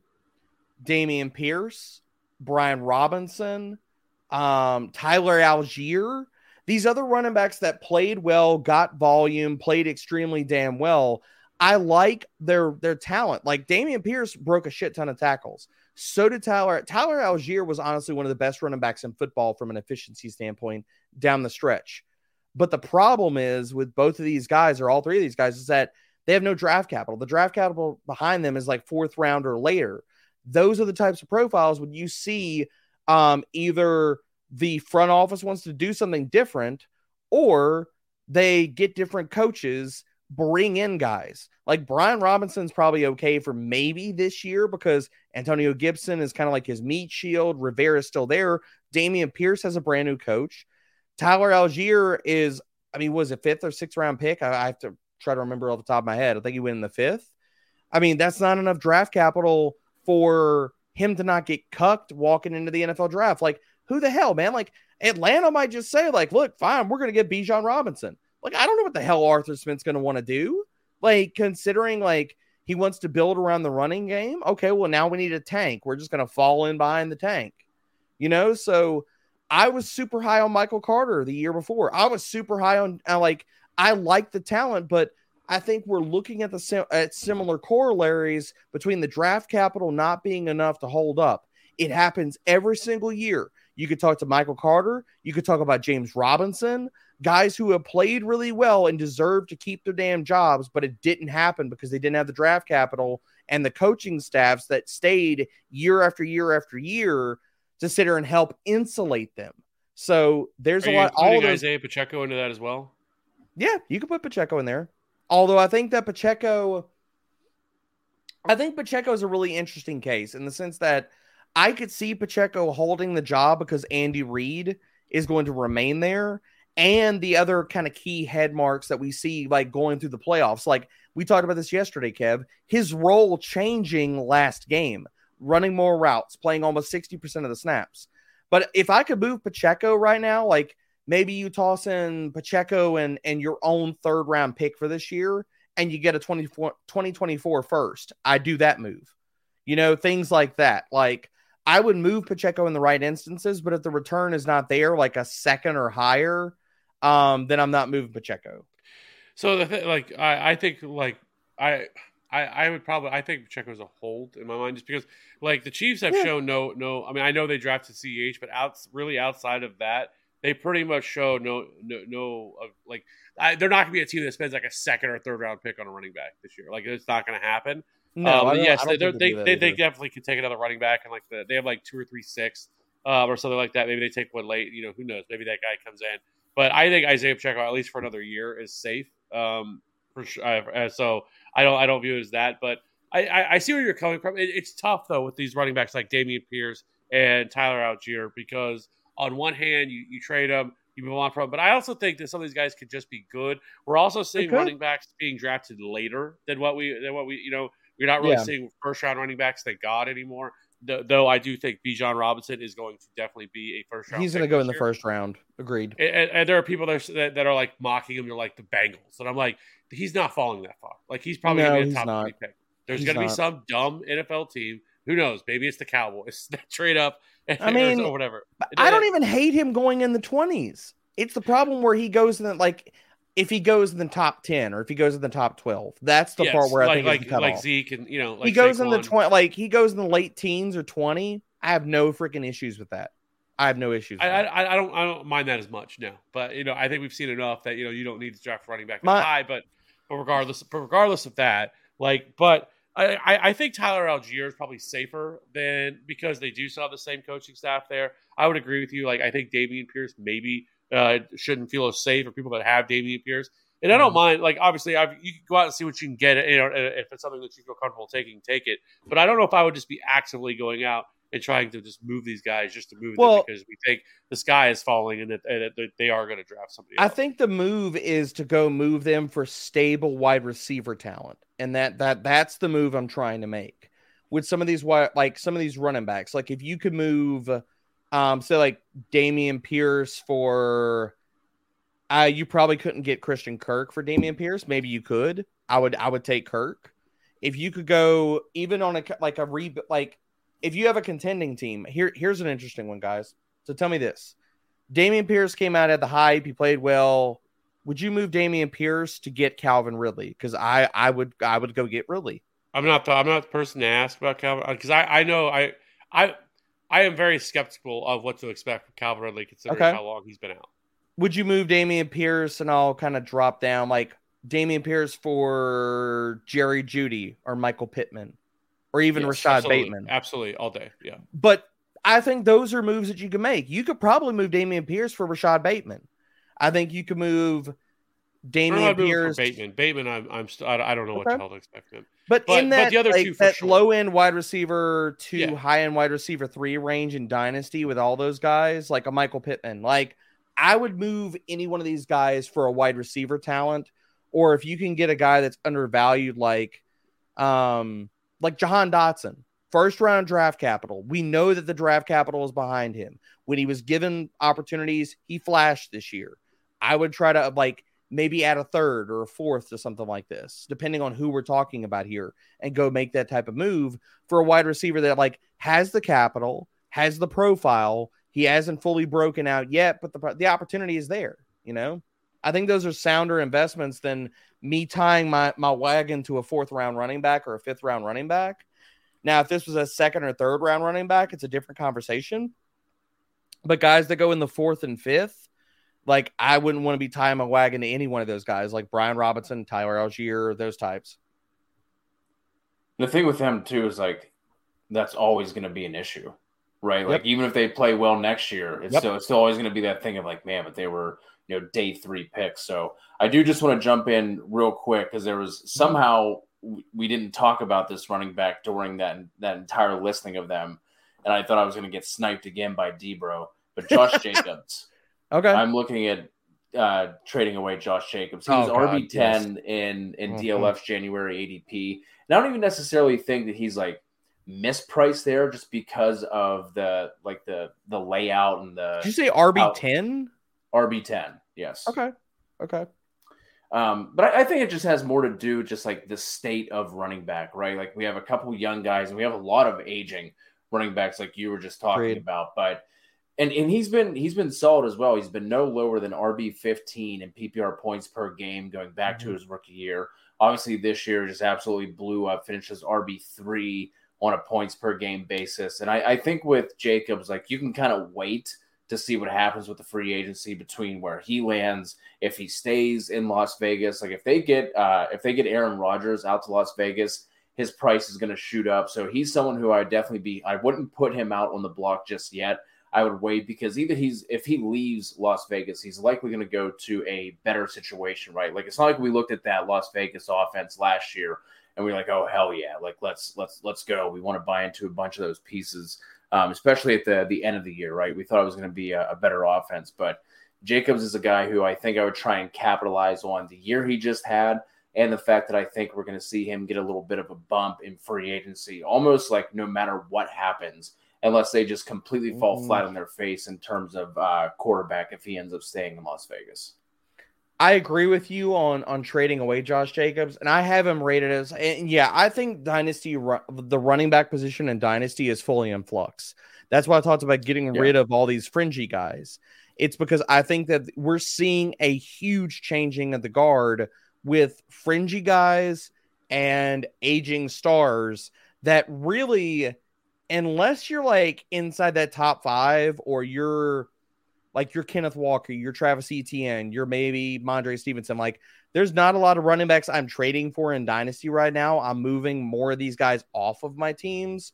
And yeah. with Josh Jacobs, my biggest problem with Josh Jacobs right now, and yes, I have him ranked around the same spot, Cody, because it's just how the landscape shakes out. The year that he had, as young as he is, you can't rank him any lower than an RB1. Like you, you, you can't, you know? So my problem with him though is where the shit does he go that's a better situation than the Raiders that actually has money to pay him?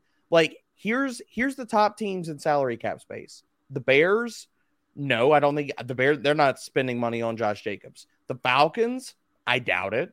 The Giants, probably not. If they do, it's going to be on Saquon. The Texans, no. The Bengals, no. The Seattle Seahawks, no. The Patriots, shit, no. The Ravens, I doubt it. Then you have the Ra- the Raiders, the Lions. I doubt the Lions would take on a contract for him. The Cardinals, they still have Conner. The Chiefs are not doing that. The Colts have JT. The 49ers are not doing that. The Eagles, I doubt it. They're not a franchise that's going to sit here and pay a running back. And then you got like the Broncos, Commanders, Jets, all these other types of teams. It's like, I don't know where Josh Jacobs lands where a team actually has because I just named off the top 16 teams in salary cap space, and some of those all the way down to 16 only have $11 million in cap space to pay Josh Jacobs and to say he goes into a spot that's even as good as what he just walked out of. Like, I don't know where he goes that it's actually a good thing for him. So for me, I'm like, shit, sell, sell, sell.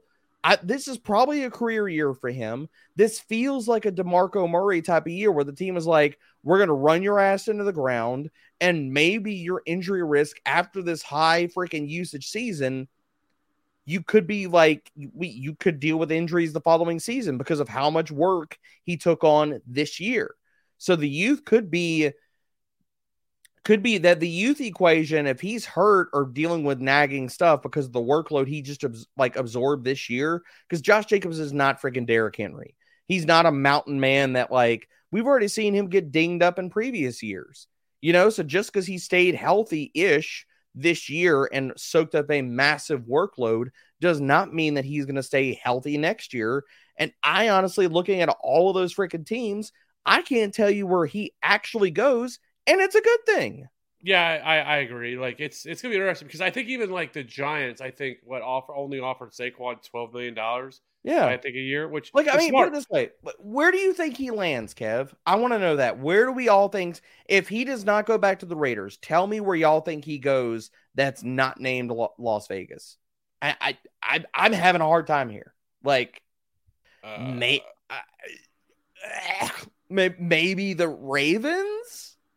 Like, I can't see the Ravens doing that. We're still having J.K. Dobbins, and you know, I mean, uh, I maybe the Falcons. Maybe.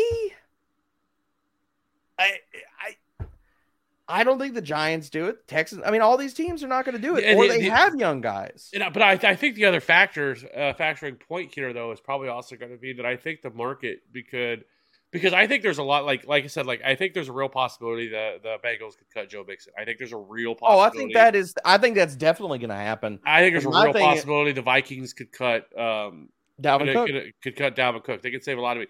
I think there's a real possibility if the if the Packers trade uh, Aaron Rodgers and they cut Aaron Rodgers or Aaron Jones. Aaron Jones yeah, cap hit this year is twenty million dollars. Like You they're not paying see Aaron Jones the- twenty the- million dollars. the running back landscape change, and not for the good for most of these guys.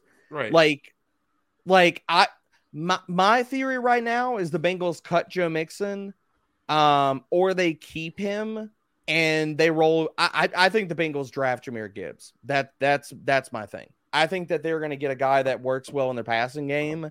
And I think that Jahmyr Gibbs probably falls into a spot in the draft where they can move up, move back, or whatever to get him. I think that happens. Um, but yeah, I'm totally with you. Like I if Dalvin Cook gets gets cut, if all these other running backs get cut, hell, even the guys that are going to be free agents, the D'Onta Foremans of the world, the Miles Sanders of the world, like the Chiefs could go out and sign Miles Sanders to, to a reasonable deal. Who knows, man? Like all of these guys, like we're going to see so many landing spots get even muddier because of the ran- the running back landscape this year. And you add the draft on top of that. I just don't see where Josh Jacobs ends up in a better spot next season. I don't see it. no, you pretty much have to hope that he lands back with the Raiders. I think. That's it. That that is the best case scenario for him. For the Raiders to do some dumb stuff and re-sign Josh Jacobs after running his ass into the ground for a career season, it would be the most Raiders thing to ever do. But it doesn't really feel like the real Patriot way, right? Like it's like they, like for them to go out and do something like that. It feels like you know that they would be more content with running with uh you know a drafting another running back, and you know they have Zamir White. Yeah, you but got- you got you know- you got Davis factoring in there. Like, is it the Patriot way to go trade like your your capital for freaking Davante Adams? You know, I think there that there's that factor too. Yeah, uh, yeah, you can see. So I do think there's a lot of uh, differing scenarios here with this running back position of, of how it could play out this year. So um, I do also uh, we don't have to really get into it, but I, I do think Khalil Herbert is also a really good sneaky uh, you know uh, buy candidate as well uh, Yeah, there in Chicago. Um, Khalil Herbert played really really well this year before he got injured. Uh, Dave Montgomery's gone, and you know maybe they don't go out and really invest in a running back. You know, especially early in the draft. I don't think that should be any sort of um, high priority for them for a team that has as many holes to fill as they do. Um, there now, I do think they'll trade back if they're smart. Uh, it sounds like, all accounts, that's what they're going to do: acquire more draft capital. But I do think Khalil Herbert, who uh, is being valued at like a RB forty ish range, I think uh, could end up being a really, uh, you know, a short term buy, not something that's long term, but something you know at least just for this next year. Uh, I think you could uh, look, look to buy him as well. I, I like that call. I just I look at Khalil Herbert as being the Spider-Man gift with Tony Pollard. Like that's it's it's it's a guy that's been stuck who's been behind a a plotter, grinder, you know, whatever kind of, you know, whatever title you want to use that's used around the industry. Slow volume back. Like I think you're looking at a guy that's also been trapped, you know, so I I don't hate that at all. Um I'll throw one more name in here um, as a guy that I think that was on the precipice of really, really breaking out, but you never saw all of it align with touchdown equity and things like that. Because if you look at his deeper metrics, he um he has a a really really good ceiling that I don't think that he's even come close to accessing. Um, now some of this could be the quarterback play that he's he's you know dealing with. Um, so we'll see what that ceiling looks like. But if, as far as the talent goes, I I'm gonna go out and try to get um some Pat Freiermuth. Um, if you look at a lot of his different metrics, they say this dude is really freaking good and he has a higher ceiling than maybe we think. Um, he was seventh in PFF receiving grade this year. Um, you go over to yards per route run. He was also solid there. He was eighth in yards per route run, right behind Kyle Pitts, right behind TJ Hockenson. And it just it, it comes down to the fact of okay, if anything happens, if if George Pickens doesn't turn out to be that guy, and I don't I don't think he is, if George Pickens does, doesn't turn out to be that guy that everybody wants George Pickens to be, and Diontae Johnson still keeps being Diontae Johnson, and he's an inefficient as hell with every bit of volume. I think Pat Freiermuth is honestly a dark horse candidate to lead that team in targets next year, and he's not being valued like he could step into being like on the the fringe of those elite guys but his numbers say from an efficiency standpoint, he has that type of talent to basically just be maybe like this year's like next year's Dallas Goedert. Like he steps out and he's a top five tight end. The only yeah. thing that worries me with with Pat Fry is the concussions. Yeah, but I think like we could we could build stuff like that. Like he could yes, is he more susceptible or has a longer recovery time from the concussions he sustained? Sure. He also could be like never sustain another concussion in his career. I, you know, I think a lot of those things are, are I'm not to say they're random, but guys piling up a ton of them in like maybe one year, I think is more of a, a possibly like a noise data point than it is to say it's substance. Yeah, I just went from the standpoint of like that's the only thing that would stop me from going like all in on him. Yeah, but I I, I don't think he's a guy that you're gonna have to go all in. Like I don't think that he's gonna cost you a lot. Tight ends just don't cost you a lot in dynasty. I mean, what do you think it takes you for you to get Pat Freiermuth right now, Cody? Like a, a late 24 second? Um I was gonna say probably, probably a two, a two plus. Yeah. You know, obviously it all depends on because I'm in a couple leagues where like you don't have to start a tight end, so and you know you know what I mean. Those ones going to be different than yeah, yeah, but like a a, a, a, yeah, one that you plus. have to start a tight end, and I think that you're really looking at. We talked about the changing dynamic of of running back in um in dynasty circles. You see the same damn thing for the tight end position. It's like after you know, it's like how long do you want do you think Travis Kelce continues to ball out at being in the alpha? I think he's got a few years left, but the dynasty community, I mean, maybe not. Who knows with his age advancing? TJ Hockenson's in a good spot, Kyle Pitts, Mark Andrews, Dallas Goedert. But then you drop off after that. George Kittle's getting a little bit older. We know the injury history. Run first offense. What happens with Trey Lance? David Njoku is really good is Deshaun Watson just crap at this stage? Well, I was about to ask. I was actually going to ask that too. Do Do you think Deshaun Watson's a buy? Because I think that he is. I I think he is in the sense of you're going to get him at his damn floor. Like he can't look any freaking worse than he did last year.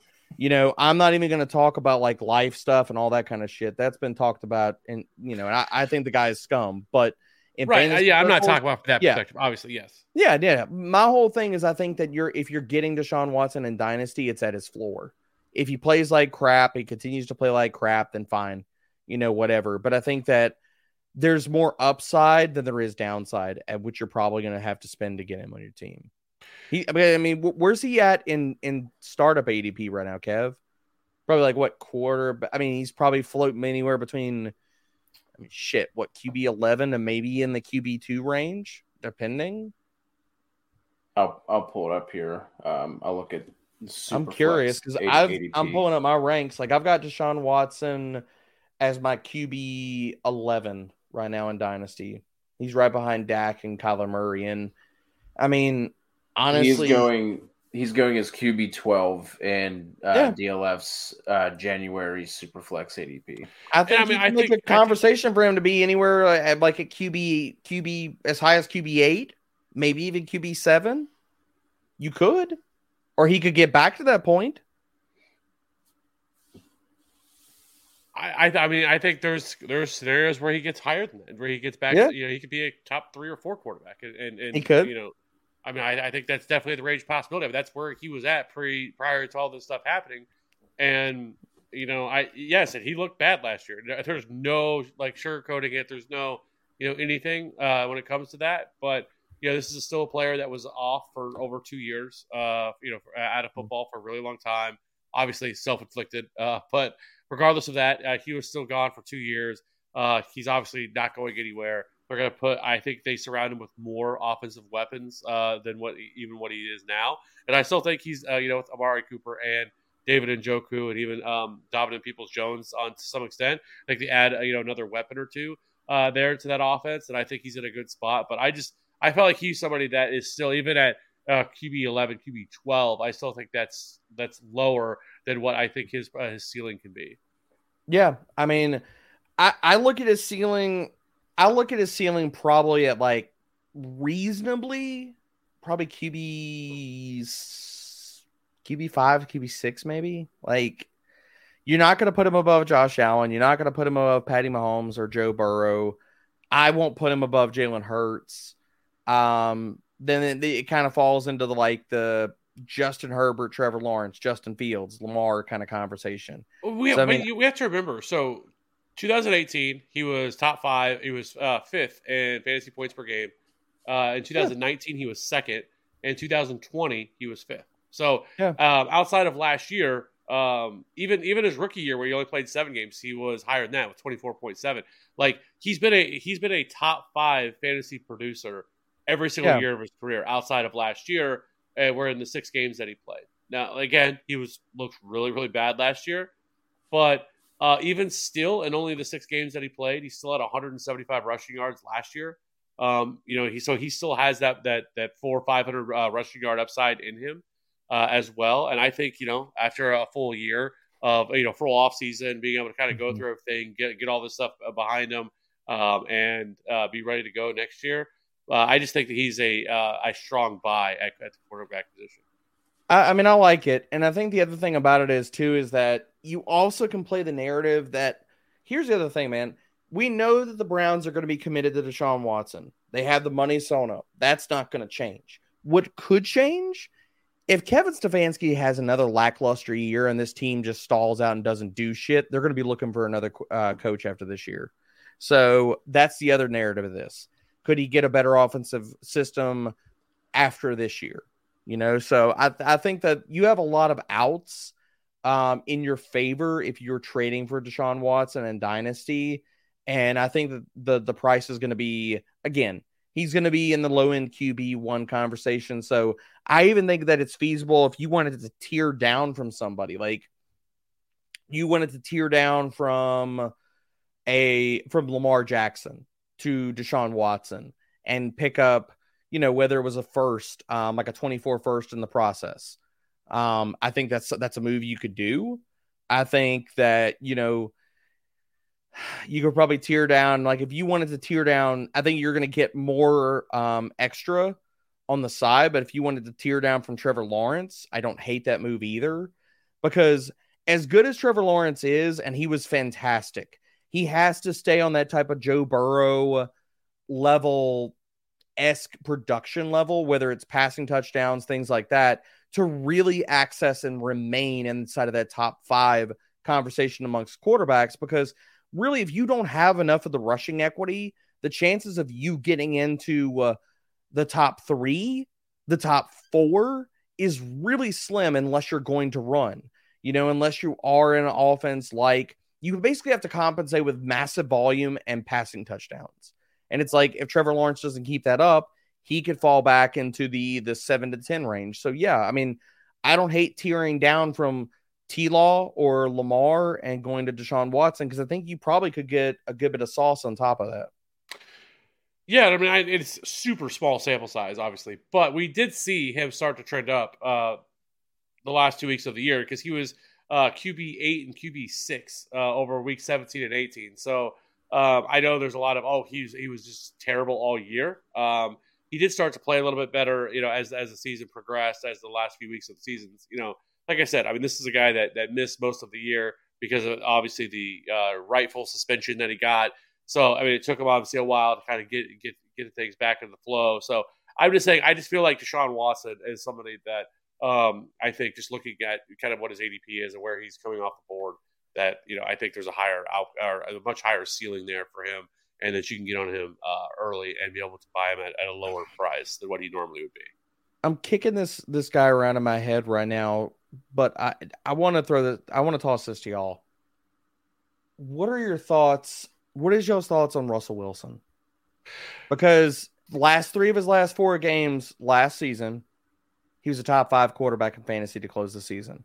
You got Sean Payton, who's used to working with smaller quarterbacks and making you know use of their skills. You got goodish weapons around him. I don't know, man. Like I, I kind of struggle with what he's gonna do and what he kind of looks like in Dynasty. Like I don't hate possibly going out and trying to trade for him. Broncos country. Let's ride. Um, This is kind of wild. This is um again Superflex ADP from DLF for January. Mhm. QB 17, which whatever.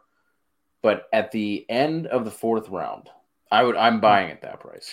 yes, if, if yeah, QB seventeen. Yes, I think you could definitely buy that because I, I, like, I don't know. Like I, I'm not going to sit here and say that Russell Wilson's dead, right? Like I, I think that is somewhat premature. I think with the right system, uh, Is that QB seventeen including the rookies, or are we just talking about vets? I do not think this includes the rookies yet. Okay. so then I would just you know. But regardless, I, I think that No you know in the, the, those those four games that he played in, uh, two against Because I, I Chiefs- would have him at QB sixteen then if that were rookies. So I'm like I'm kind of in line with it. But go ahead. Sorry, Kev. No, I was just saying two of those games were against the Chiefs, and the last one was against the Chargers, um, where you know he produced. Uh, like I, I, don't mind it. Like at, at that cost of, of what of what you're trying to uh, acquire him there. Yes, I think you could look to buy him. I do think the Sean Payton. Um, I would be interested what it is at, at the end of February of what his ADP will be because I think Sean. Payton coming there is going to drive his price up because people are going to believe uh, that he is uh, a, a QB god and is going to turn him around and uh, get all this uh, on track. Um, and so uh, we're, don't have to get into what my own true thoughts are on Sean Payton, but uh, you know, I think Sean Payton is a is is a adequate coach. I think he is a good coach. Um, I don't think, anyways. Uh, I so I think there's equity though, Kev, like what you're saying, like to get him because so like I reworked my dynasty rankings, including the rookies, and I put I put Bryce Young, I put CJ Sprout, CJ Sprout, fuck, I can't talk, CJ Stroud ahead of him, and I put Will Levis and Anthony Richardson ahead of Russell Wilson because if they all go in the first round in Superflex, they're going to carry more value. Like I've got Russell Wilson at QB 20 right now. I feel like there's equity there, man. Like if he put if he turns in two more like this year and next, with say Payton, with two more top 12 QB seasons, and you're getting him. I mean, pr- people might even have Aaron Rodgers ranked over him, Daniel Jones, things like that, like outside of startups, like you know, or at least how they view these guys. Like, I don't know, man. I think there's some equity to be had because you're getting him, whether trading or startups, you're getting him at like back end QB2 price tags. If he even gives you low end QB2, QB1 production for the next two years, I don't know. It feels pretty good. yeah, I mean, I, I mean, what do you think it would cost to acquire him? I think you're either going to have to tear down or you're going to have to pro. I mean, I think right now, put it this way: if all the the first round quarterbacks are gone, so like in your draft this year, you're looking at. uh, I'm going to have to pull up like do y'all do y'all have rookie ADP for DLF up? I'm trying. I'm still trying to get a sense of like where that's going to kind of fall. Um, here I can pull it up real fast. Okay, What are you What are you looking for? rookie ADP. Um, but I, I got it pulled up here. So, Superflex rookie ADP. If you're looking at like you're in a Superflex rookie draft, and all of these guys log me in. Come on, DLF, do your thing. Who Who are you All right. looking for? If you're in a in a in a rookie draft right now, and basically all the the the first round quarterbacks are gone, I don't mind trading like a back into the first, like a, a late first, if you need help in the quarterback position, and like JSN is gone. The other like the, the the four quarterbacks are gone in the first round. JSN is gone. Addison is gone. Bijan Gibbs. That's what four we're talking about like you're at pick 111, 112. I think you can get that done. I think a late a late 23 first to get Russell Wilson. If you have a need at the quarterback, you're looking good everywhere else. Obviously, you're drafting that late. If it's not a pick you acquired and you're a contending team, you probably have a pretty damn good roster anyway. So, like, w- would y'all trade like a late 23 first to to get Russell Wilson? Apparently, this is a good question. I wasn't expecting to get just silence. got both of y'all thinking hard, man. Love to see it. I would definitely want maybe like a, a small piece back. Um, I think that's It's also one of those ones that like really depends on the state of your super flex roster. You know what I mean? Man, Well, I mean, yeah. I mean, uh, what I'm saying is, in, in this scenario, would you want? Hold up, I'm looking for. Yeah, so basically at the 1 and 11 one, one the 111 112 right now in, in rankings um which is probably going to follow some of the ADP you're looking at a smattering of like Zach Evans, Josh Downs, Sean Tucker, Charbonnet, Achane, Butte, like one of these kind of guys that's going to go in that range. Like assuming that right. Richardson, Stroud, Young, Levis are all off the board. Bijan, Gibbs are also off the board. JSN is off the board. Quentin Johnston is off the board. Like that scenario, you're basically saying, okay, like starting it looks like at like the 109 to well, like the one the 110 to 112. You're looking at some smattering of saying, okay, I'm either going to go Michael Mayer or I'm going to take a shot on one of these wide receivers or running backs. Um, or do I trade for Russell Wilson and I have a needed quarterback? I, for me, I think right now, if Mayer is going the quarterbacks and I'm sitting at the 111 right now, I'm probably trading for Russell Wilson Yeah.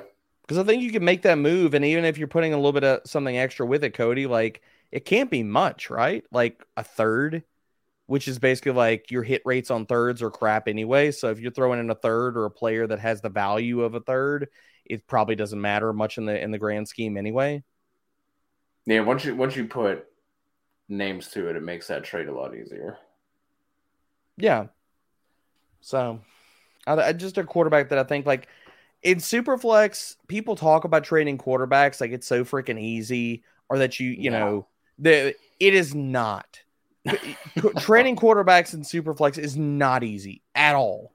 Like nine times out of ten, you've got to send a quarterback back to the other team because they don't have another quarterbacks. Even if it's a QB three, they want a quarterback back. So you're making assumptions that they like the quarterback you might want to send back to them, or they have enough depth that they'd be willing to deal a quarterback. Like making quarterback trades and superflex is hard as shit because there's so many variables that people talk about, but it like really when you come down to the nitty gritty, it's not easy to make those trades. So it's like I think Russell Wilson is one of the few quarterbacks you probably could go out and actually make a trade for because people are like he's bad.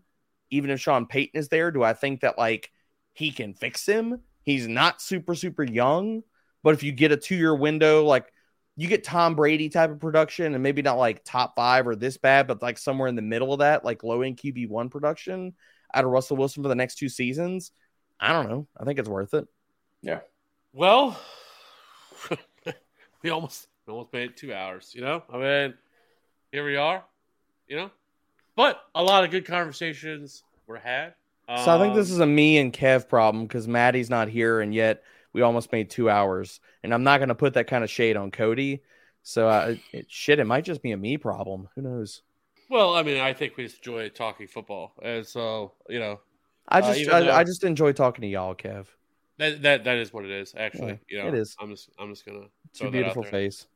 It's one. It's one hundred percent what it is. So, anyways, D bro, appreciate you coming coming on, uh, talking with us, giving us the Senior Bowl lowdown uh for this year, and then uh we'll definitely have you on again because uh we talked about it before. I think uh I absolutely smoked you in the uh little uh, uh show that we did uh early in the last off season with everything. Uh, I pretty much just nailed every one of my calls. Uh, Per you. wrong. Man, I per was you. right. You know, per you. so Uh-huh. that worked Oh, out yeah. perfectly. Um, you know, so uh, we'll, we'll definitely get you on again at some point this offseason. We definitely want to uh, do some more other stuff. You know, we have we haven't even scratched the surface for the uh, rookie talk for this year. Oh, Uh, we're just kind of getting into it. We want to do the Senior Bowl first. Got that out of the way, so we got that out of the way now. So now it's going to be kind of set, setting our, uh, you know, where we are at with the rookie running backs, the wide receivers, tight ends, quarterbacks, all that stuff. So we got a lot to discuss. So, but anyways, I appreciate you uh, coming on with us as always. Always do. Um, you know, uh, be sure to check out all of Dbro's stuff over at the Fantasy Pros feed. He is on, uh, you know, w- w- pretty much everywhere. It sounds like uh, he does dynasty stuff for them. Uh, he writes all kinds of stuff for them as well. So um, he's still wrong though. The Eagles are going to lose this weekend. Uh, but other other than that, uh, I appreciate everybody checking it out. I appreciate everybody rocking with us. We'll be back again next week after the Chiefs are Super Bowl champions. Have a good ha- have a good have a good weekend. Enjoy the Super Bowl, and we'll be back again next week. Goodbye.